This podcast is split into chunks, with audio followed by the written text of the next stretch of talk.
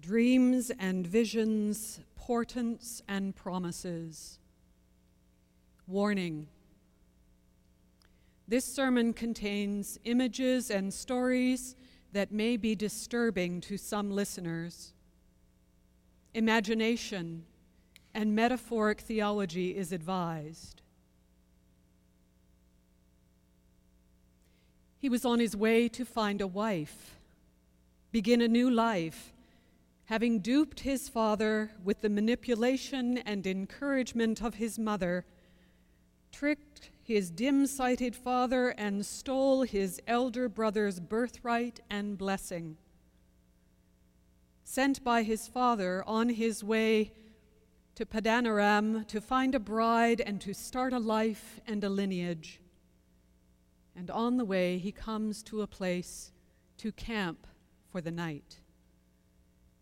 And taking a stone, he sets it as his pillow and lies down to sleep. And this blessing thief is blessed with a dream. Jacob has a magnificent dream, a dream of the gateway to heaven. There is a ladder, a stairway, a ramp.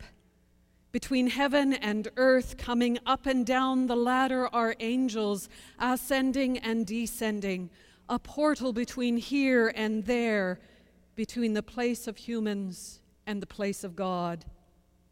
And these beings, these celestial creatures meaning, moving between the two planes, keep continuing to go up and down in his dream.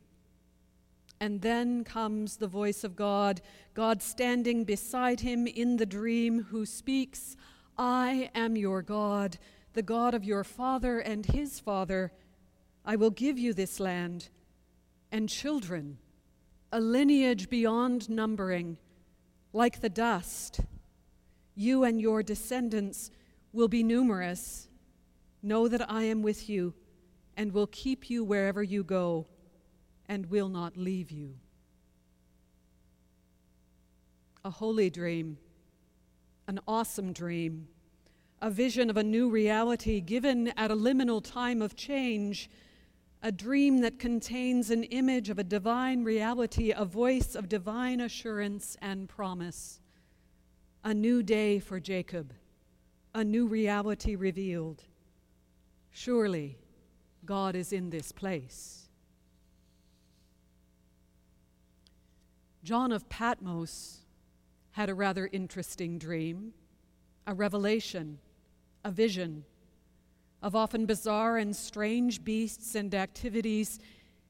In its unfolding, John's revelation contains an image and a portent, a prophecy about God's dream the birth of a child who would rule the nations. A woman pregnant with a crown of stars clothed with the sun, the moon as her sandals, she is giving birth a woman at her most powerful and most vulnerable.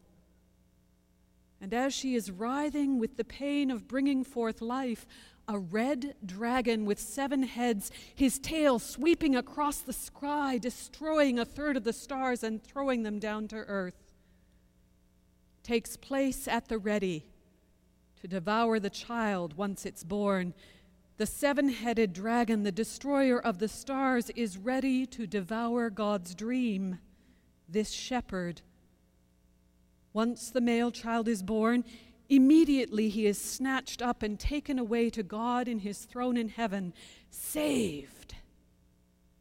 And the woman, brought to safety, with the crown on her head and clothed in the sun, she flees to the wilderness where God has prepared for her a place where she is nourished and able to live in safety for three and a half years.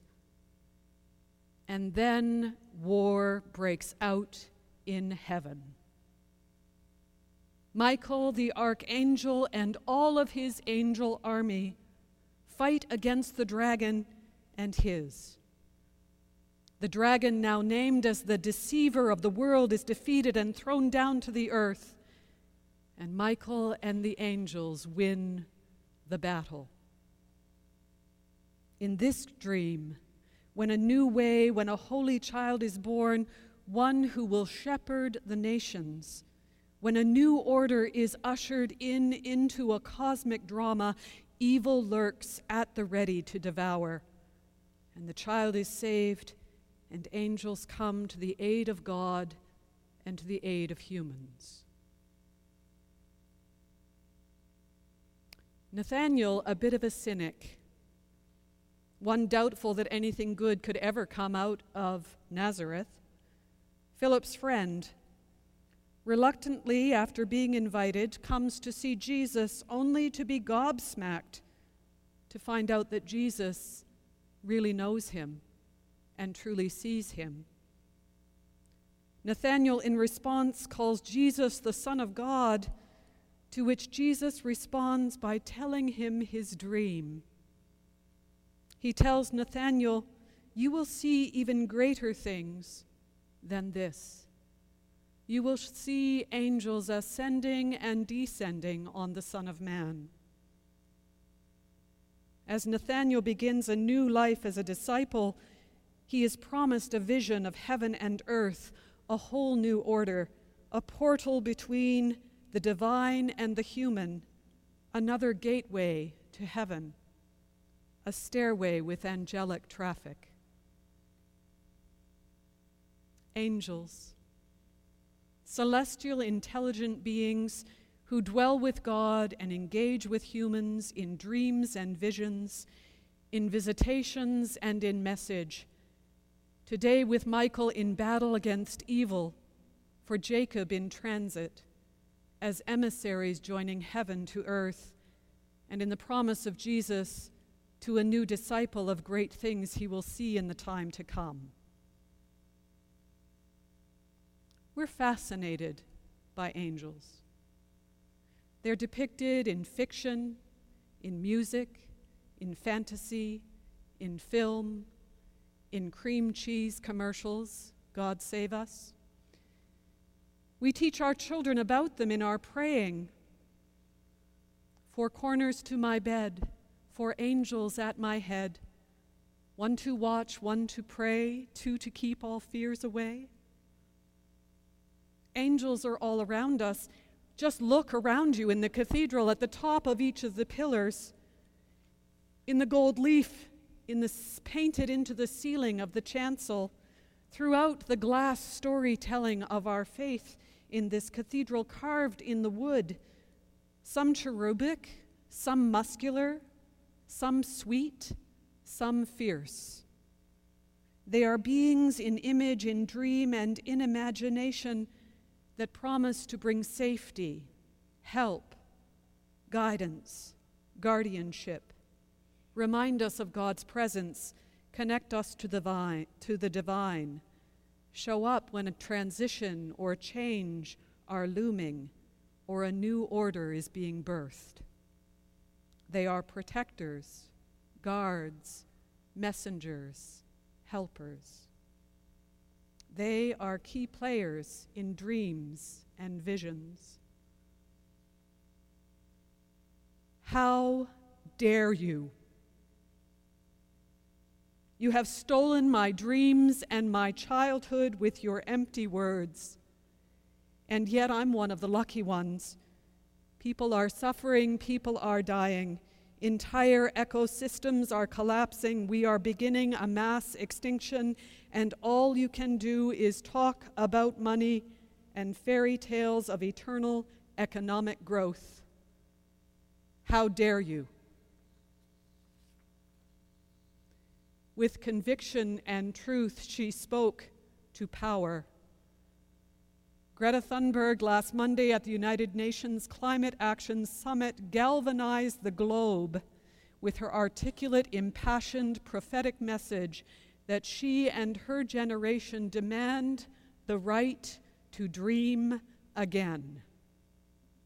That life is facing extinction and that powers, nations, economies, and individuals act now toward climate change. She continues and says, The world is waking up. Change is coming whether you like it or not. like Michael calling forth the angel army, Greta and other young prophets of our day who have had their dreams stolen. Autumn Peltier, the 13 year old Anishinaabe water protector, Carl Smith, the 17 year old activist from Alaska, and others cry out to rally, to act, to change for the sake of the future, the planet, and for life. The world needs to change. Our relationship to it needs to change. The economy, which actually means home, needs to completely be rearranged to save ourselves, to save this planet. Time is running out. The dragon is ready to devour. And when threat to life is pending, when the birth pangs of a new order are upon us, bring on the angels. And an estimated 4 million young people worldwide participated in a climate strike on September 20th, with more than 2,000 scientists committing and supporting pledge to the cause. This past Friday, in the second wave strike held on September 27th, an estimated 2 million worldwide took part in the protest. The global community is responding. Angels are rallying. Some are scientists, some are biologists, engineers, and economists. Some are children, some are new parents, some are politicians, and all can be voters informed and demanding that actions and decisions shift, that the emissions decrease and the efforts increase to turn the tide of devastation and the loss of our dreams for our children and future be restored. Sometimes salvation comes in the most surprising of ways. Sometimes we entertain angels unaware. Sometimes we can be an angel without even knowing. In the service of baptism, there is an ancient text called the examination. It is given to the candidates or to their sponsors if they are too young to speak for themselves. They are asked Do you renounce Satan? Do you renounce the evil powers of this world? Do you renounce all sinful desires? all that goes against God and goodness, do you renounce them? The acknowledgement and renunciation of evil, of spiritual forces of wickedness and sin, asked before we enter into the new life of the risen Christ, well, these questions make some people uncomfortable. The language is too archaic, too severe.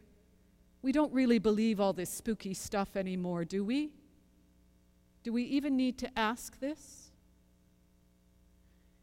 Yeah, we do. We need to name the truth of the human condition and the threats to God's world that we have tainted.